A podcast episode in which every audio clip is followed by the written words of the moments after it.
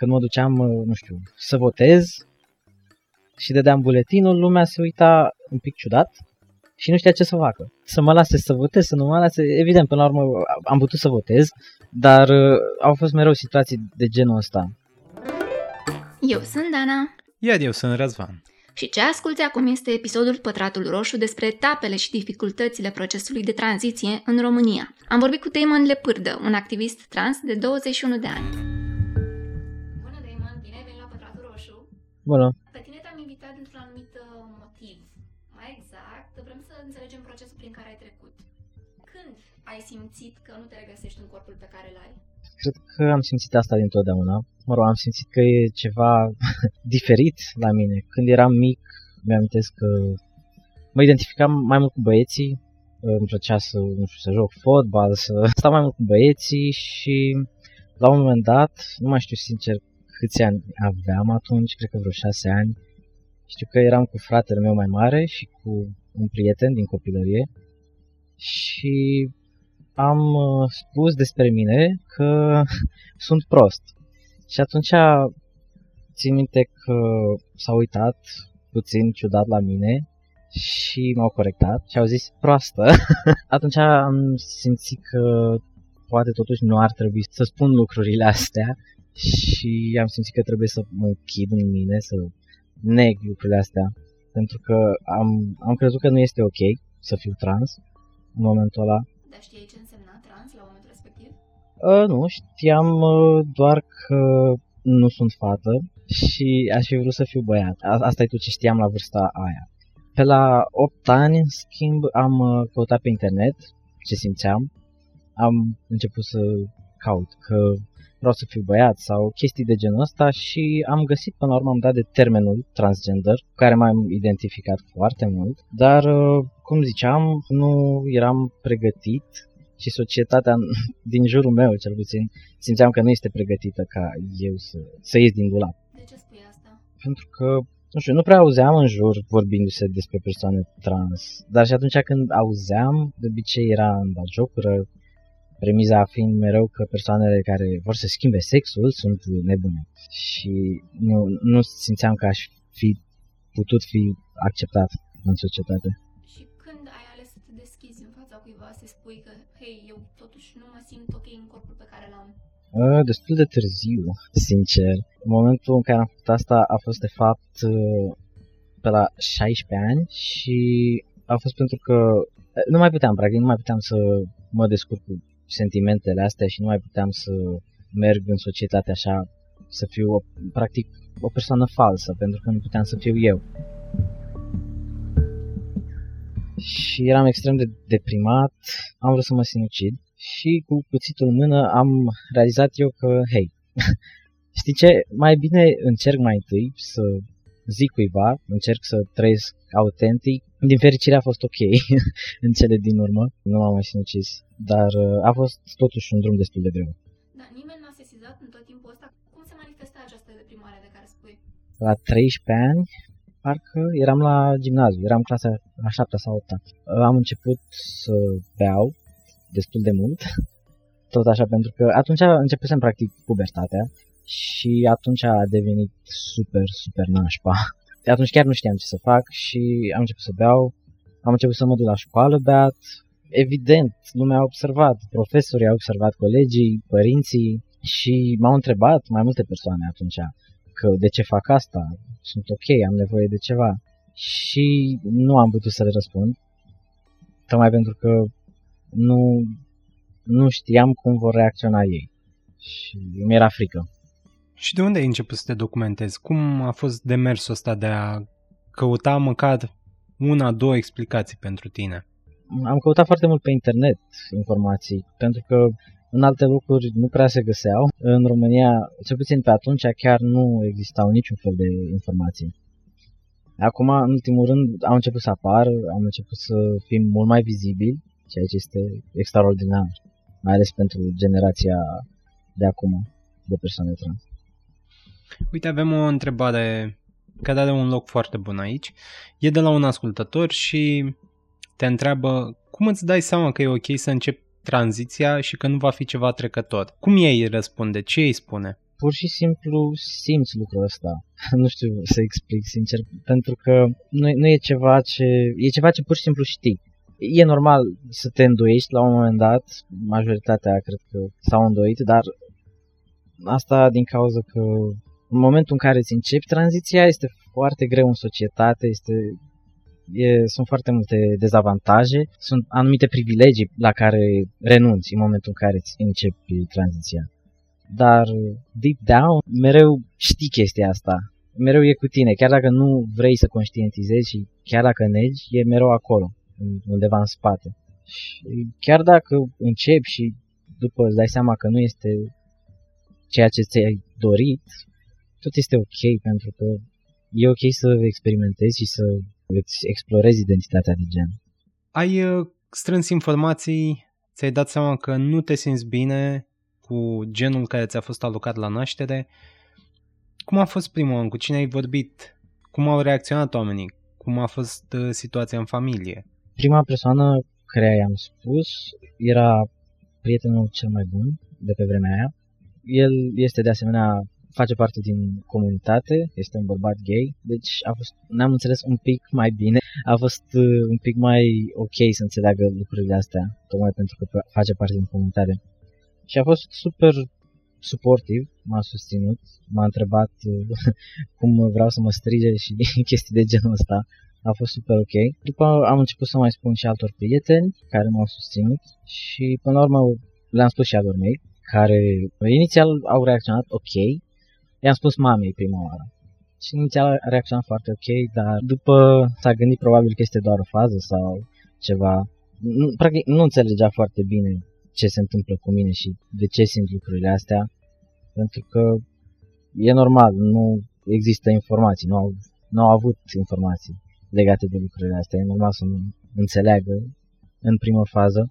Dar, mă rog, Până la urmă au fost ok, m-am rugat de ei să îmi dea bani să mă tunci, să-mi iau haine, să-mi schimb garderoba și în final uh, mi-au dat banii ăștia și m-au lăsat să fac ce vreau eu. Ai zis de acel prieten că te-a întrebat cum vrei să te strige. De unde Damon? Uh, a fost ales tocmai de prietenul meu cel mai bun ăsta de care îți ziceam, pentru că n-am știut ce nume, cu ce nume mă identific, nu știam exact ce să aleg și m-am gândit, hei, tu ești prima persoană care i-am zis chestia asta, de ce nu mi-alegi tu unul? Și a zis Damon, pentru că îi plăcea foarte mult numele ăsta și m-am obișnuit cu el. La ce vârstă a fost acest botez? 16 ani, parcă. Având în vedere că tu ai trecut printr-o tentativă de sinucidere, cum a fost să ajungi pe urmă în cealaltă zonă, dacă vrei să zicem extrem, în care începeai să te simți uh, în largul tău sau măcar în mai înțeles? Nu știu, nu mă așteptam vreodată să ajung aici, sincer și să mă simt atât de fericit. A fost uh, exact cum ziceai și tu, de la o extremă la alta, în primă fază și a fost super. Adică, la urmă trăim în România și știi bine. Nu a fost um, nimeni care să se ia de tine, de felul în care arătai sau îi se părea că arătai. Am cam ignorat lucrurile astea. Nu am uh, zis chiar tuturor, oricum, adică la școală sau colegilor, nu, nu am zis. Pentru că, nu știu, oricum nu prea vorbeam cu ei, am preferat pur și simplu să îi ignor. Când mi-am început uh, tranziția hormonală cu testosteron, eram în clasa 12 deci am, am zis că cel mai bine este să nu zic nimănui, pentru că oricum nu o să mă mai văd cu nimeni după. a fost cel mai bine așa. Da, dar până la clasa 12 deci suntem la 16 ani. Uh, ca schimbări, la momentul respectiv aveai un nume nou, haine noi, că ai spus că părinții tăi uh, ți-au dat niște bani și ce schimbări au mai fost până în punctul în care să începi tratamentul hormonal? Cam atâta și am început să folosesc pronume masculine, dar uh, cum am zis, chestia asta era practic între mine și prietenii mei și apropiații mei, nu prea n-am stat să dau explicații nimănui pentru că mi-era și frică și nici nu aveam energia necesară să mă confrunt cu chestiile astea pentru că oricum treceam prin alte lucruri destul de grele. Luam tratament pentru depresie încă, adică nu a fost, n-a fost chiar atât de ușor. Erai în terapie în perioada respectivă? Practic mergeam la un psiholog, dar nu prea știa ce face. N-a fost o experiență foarte plăcută. Hai să continuăm cu procesul de tranziție.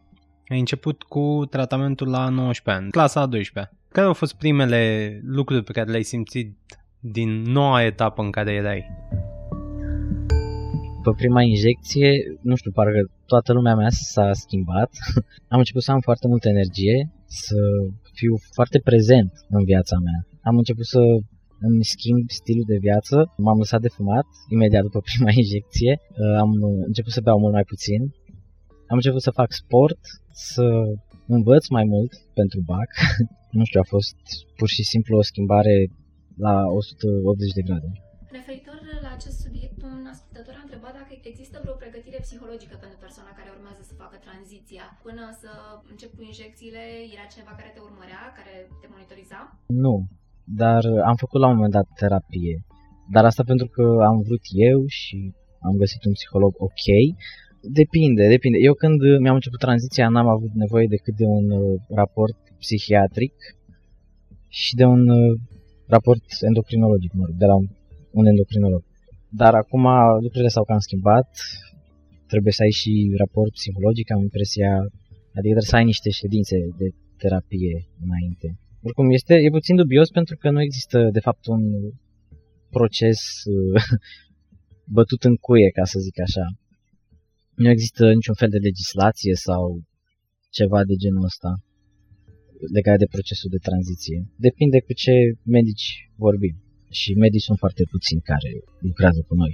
Și medicul respectiv care ți-a dat confirmarea psihiatrică e din uh, orașul tău natal sau e din alt oraș? A trebuit să mă duc la București pentru lucrurile astea. N-am găsit pe nimeni în Constanța, încă n-am găsit pe nimeni, dar uh, mai caut.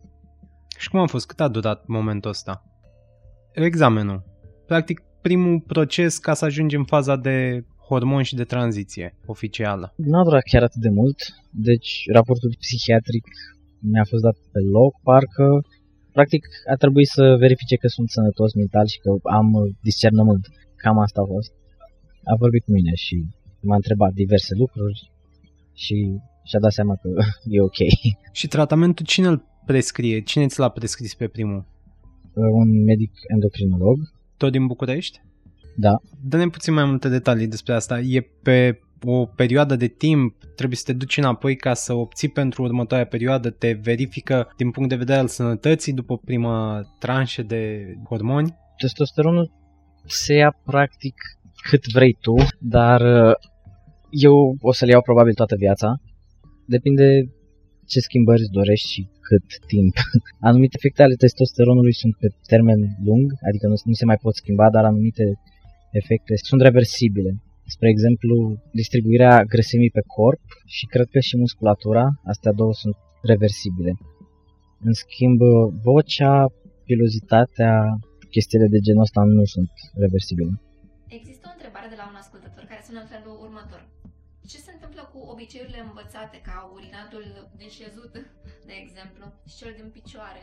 Da, e o întrebare bună pentru că eu nu mi-am făcut nicio operație jos și testosteronul are niște efecte acolo, însă nu, nu pot să urinez din picioare decât cu ajutorul unei proteze.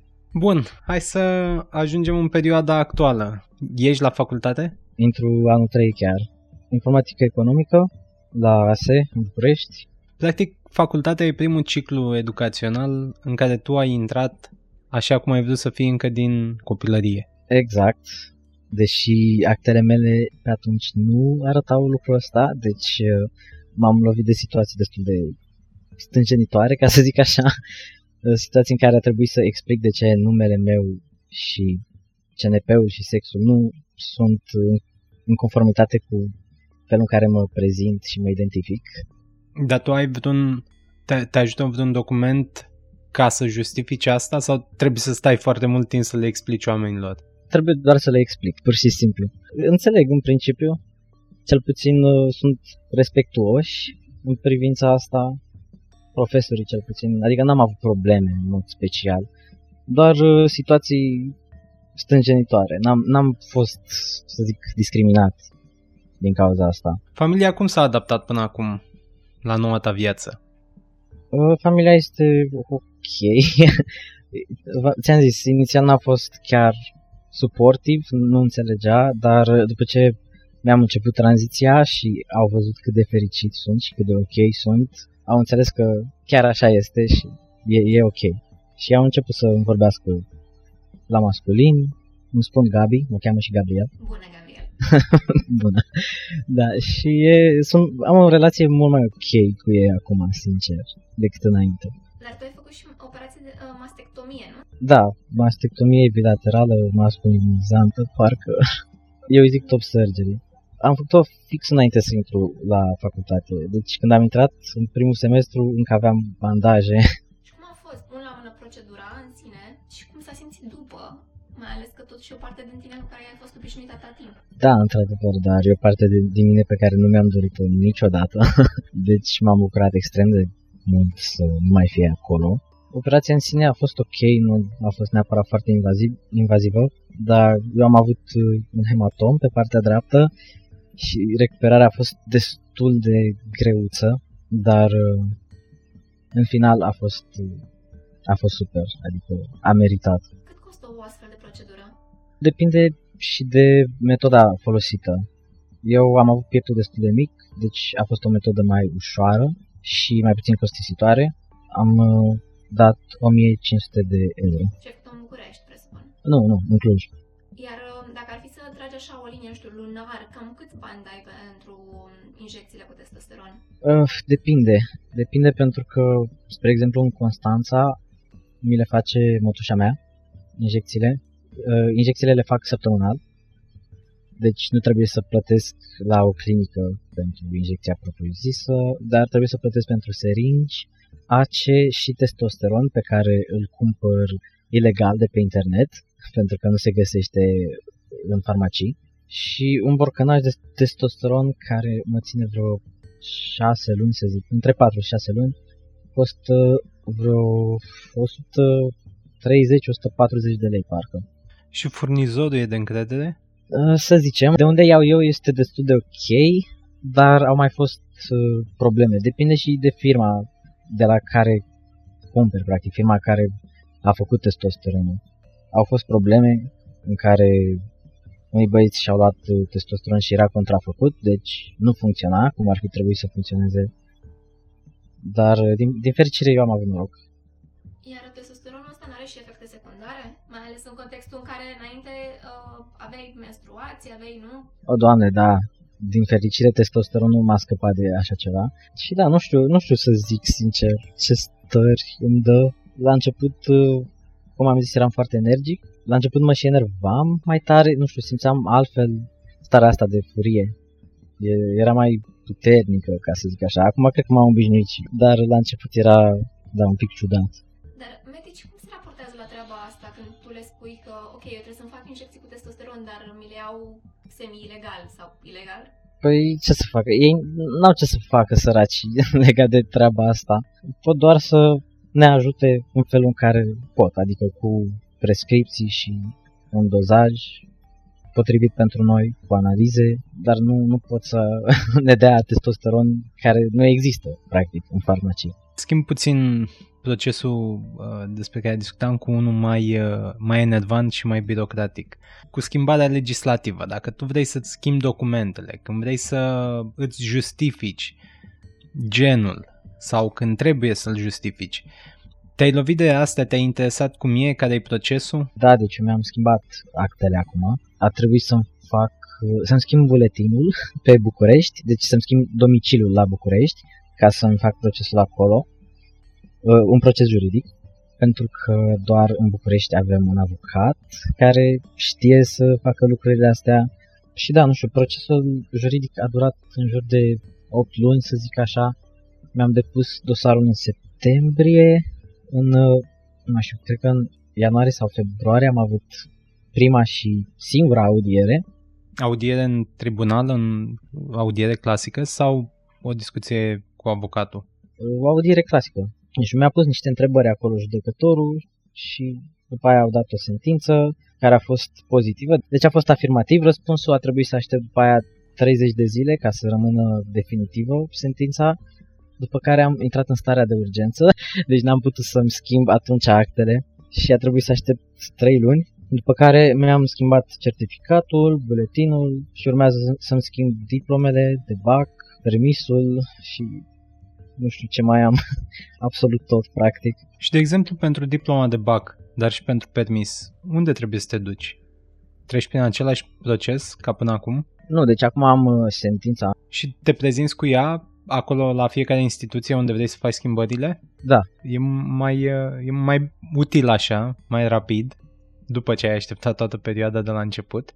Dar ai zis că avocatul e din București, că e printre puținii care fac asta. De ce e atât de auster domeniul ăsta? Bună întrebare. Chiar nu știu, sincer. Practic, nu, nu știu, nu, nici nu prea există legi clare în privința asta. Deci, mulți avocați probabil că nu prea au bază legală, ca să zic așa, nu prea știu exact de ce să se lege într-un proces de genul ăsta. Tu în tot demersul ai avut un sprijin în partea unei comunități? Adică, sau singur, efectiv, ai găsit toate informațiile și ai luat măsuri? A, nu, nu, nu. Eu am vorbit cu asociația Accept pentru lucrurile astea. Ei m-au îndrumat către un avocat. Acum că am uh, trecut de aceste două momente, hai să trecem la unul mai uh, frumos și mai emoțional. Ai o relație? Ai avut relații? Cum au fost? Da, am o relație în prezent de un an și câteva luni, care merge foarte ok. E, de fapt, prima mea relație, deci, da, n-am avut neapărat nici, cum să zic, experiențe bune, nici experiențe rele, pentru că n-am avut experiențe în afară de asta, care e foarte ok. Care erau lucrurile pe care ți le doreai, partea asta de relație? Adică, totuși vedeai în jurul tău anumite lucruri, mă gândesc, nu? Și Mă gândeam și la relații, da, dar nu mă simțeam destul de ok cu mine ca să intru într-o relație serioasă, adevărată, să zic așa. Trebuia să fiu mai întâi eu, eu ok și după aia am simțit că pot să fac și chestia asta. te imaginai în felul ăsta când erai, nu știu, mai mic? Exact, exact așa mă imaginam că voi fi. Mereu când mă gândeam la viitor, practic mă vedeam exact așa cum sunt. Și care e partea care îți place cel mai mult? La mine cred că barba, sincer. Mereu mi-am dorit să am barbă și faptul că mi s-a îndeplinit dorința asta e, e superb. Și la viața mea nu știu să zic.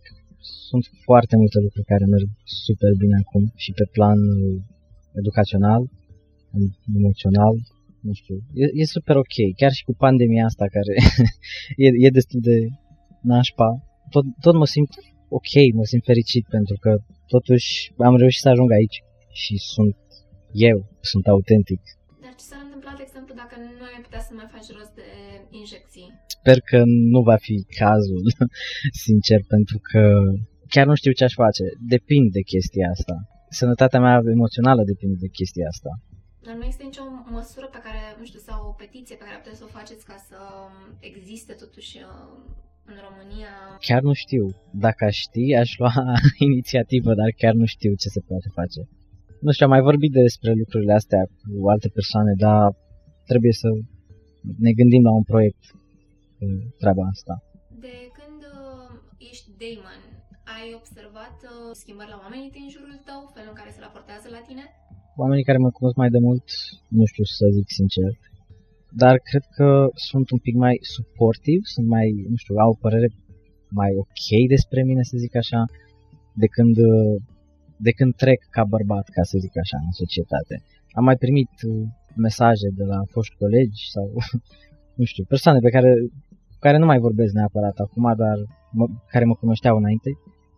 Și am, am, adică am primit niște mesaje destul de drăguțe, suportiv, așa pe neașteptate. Sunt mai acceptat, sunt văzut mai ok, dar asta probabil tocmai pentru că sunt mai bine emoțional și se vede lucrul ăsta. Rămâi în România după facultate? Habar n-am, sincer. Ai luat în calcul să pleci? Da, de multe ori. Și în ce țară te-ai duce? Uh, nu știu, chiar nu știu.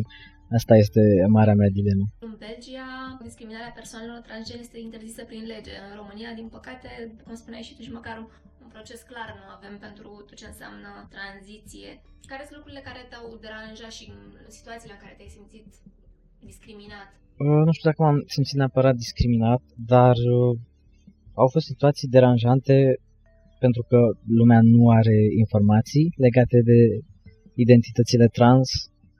Adică eu când mă duc, mă rog, când mă duceam înainte să am actele schimbate, când mă duceam, nu știu, să votez și dădeam buletinul, lumea se uita un pic ciudat și nu știa ce să facă cu mine. să mă lase să votez, să nu mă lase. Evident, până la urmă am putut să votez, dar uh, au fost mereu situații de genul ăsta. Și au fost persoane, nu eu, dar au fost persoane care n-au putut să iasă din țară, spre exemplu, pentru că nu aveau actele schimbate. Anul trecut a fost adoptat uh, ICD-11, care înseamnă Clasificarea Internațională a Maladiilor și în această nouă versiune persoanele trans nu mai sunt încadrate la tulburări mentale și de comportament, ci la diagnostice privind sănătatea sexuală, sub denumirea de incongruență de gen sexual la adolescenți și adulți. De altfel, știi, în uh, manual de diagnostic și clasificare statistică a tulburărilor mentale apare disforia de gen. Cum a fost pentru tine să gestionezi toți termenii ăștia în tranziția ta?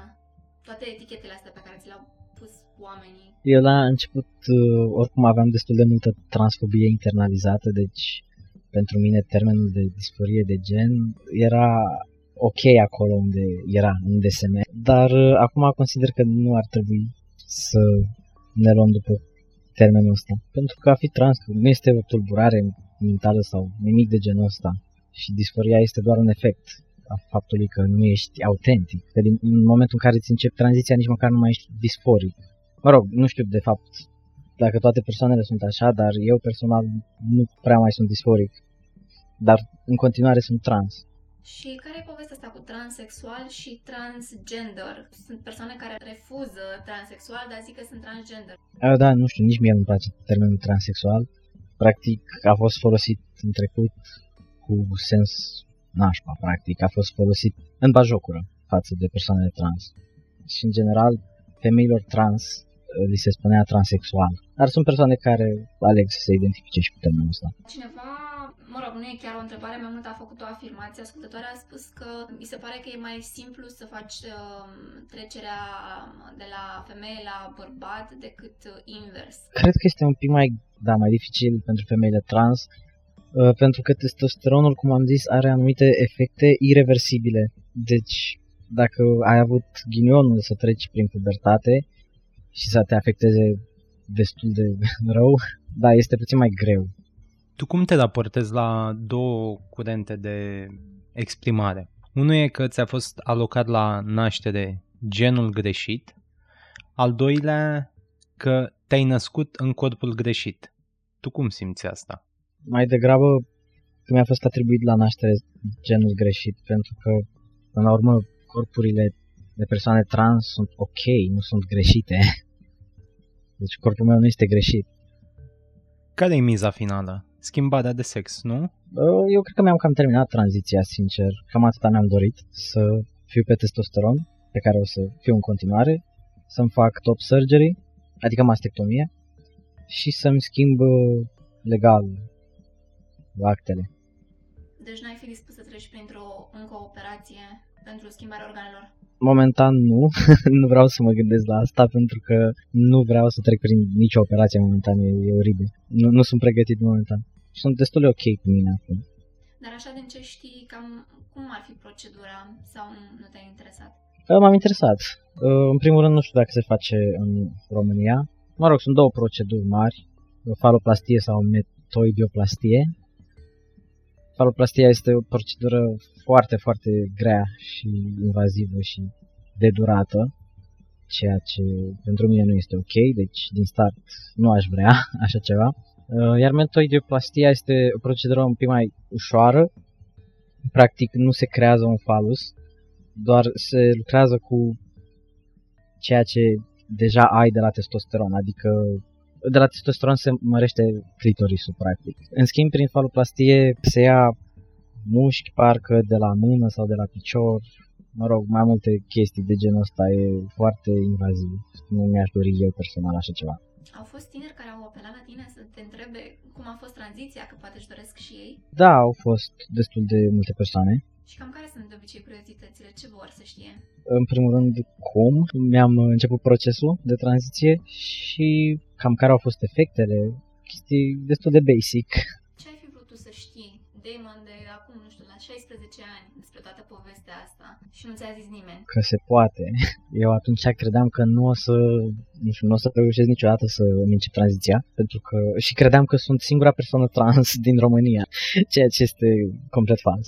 Deci aș fi vrut să știu lucrurile astea, că nu sunt singurul și că pot să-mi fac tranziția și este posibil și că o să fie ok. Din punctul tău de vedere, având în minte tot contextul ăsta prin care ai trecut, care ți se pare ție că e etapa cea mai grea? Cea mai grea a fost până, până mi-am început tranziția propriu-zisă, tranziția hormonală. După aia lucrurile au început să fie mai ușoare, pentru că puteam, practic, eram eu, eram autentic, chiar dacă nu știam cum și când o să-mi fac uh, mastectomia sau nu știam cum și când îmi voi schimba actele. Tot, tot era un pic mai ok, pentru că deja reușisem, deja eram eu. Cât de mult ți s-a schimbat vocea? Foarte mult. Și cum e? Care e senzația asta când îți dai seama că suni diferit de cum sunai, nu știu, în urmă cu un an sau habar n-am chiar și luni? Destul de dubios. A trebuit să mă acomodez practic cu noua voce pentru că nu, nu știam să vorbesc cu ea. Vorbeam prea sus și îmi crăpa foarte des vocea, da. După câțiva ani m-am obișnuit. Dar a fost super, oricum. Când, am, când mi-a crăpat prima oară a fost cel mai frumos moment. Damon, gândește că acum ne ascultă poate și persoane care și-ar dori să treacă prin procesul prin care ai trecut și tu și nu au destul curaj sau știu la ce să se aștepte. Așa, în linii mari, care ar fi pașii pe care ar trebui să-i urmeze? Dacă ar fi să faci un rezumat. În primul rând ar trebui să apeleze la o asociație, la Accept sau la cineva care cunoaște deja procesul, pentru că se schimbă în permanență și medicii și foarte multe lucruri, deci cred că cel mai bine este să apeleze la cineva care știe cum sunt, cum stau lucrurile. După aia să-l asculte. Pentru fiecare procesul este diferit, ca să zic așa. Adică nu trebuie să... Presupun că multă, multă răbdare. Da, extrem de multă răbdare. E, e nașpa, știu, dar trebuie să avem răbdare. Asta a fost. Mulțumim! Mulțumesc și eu.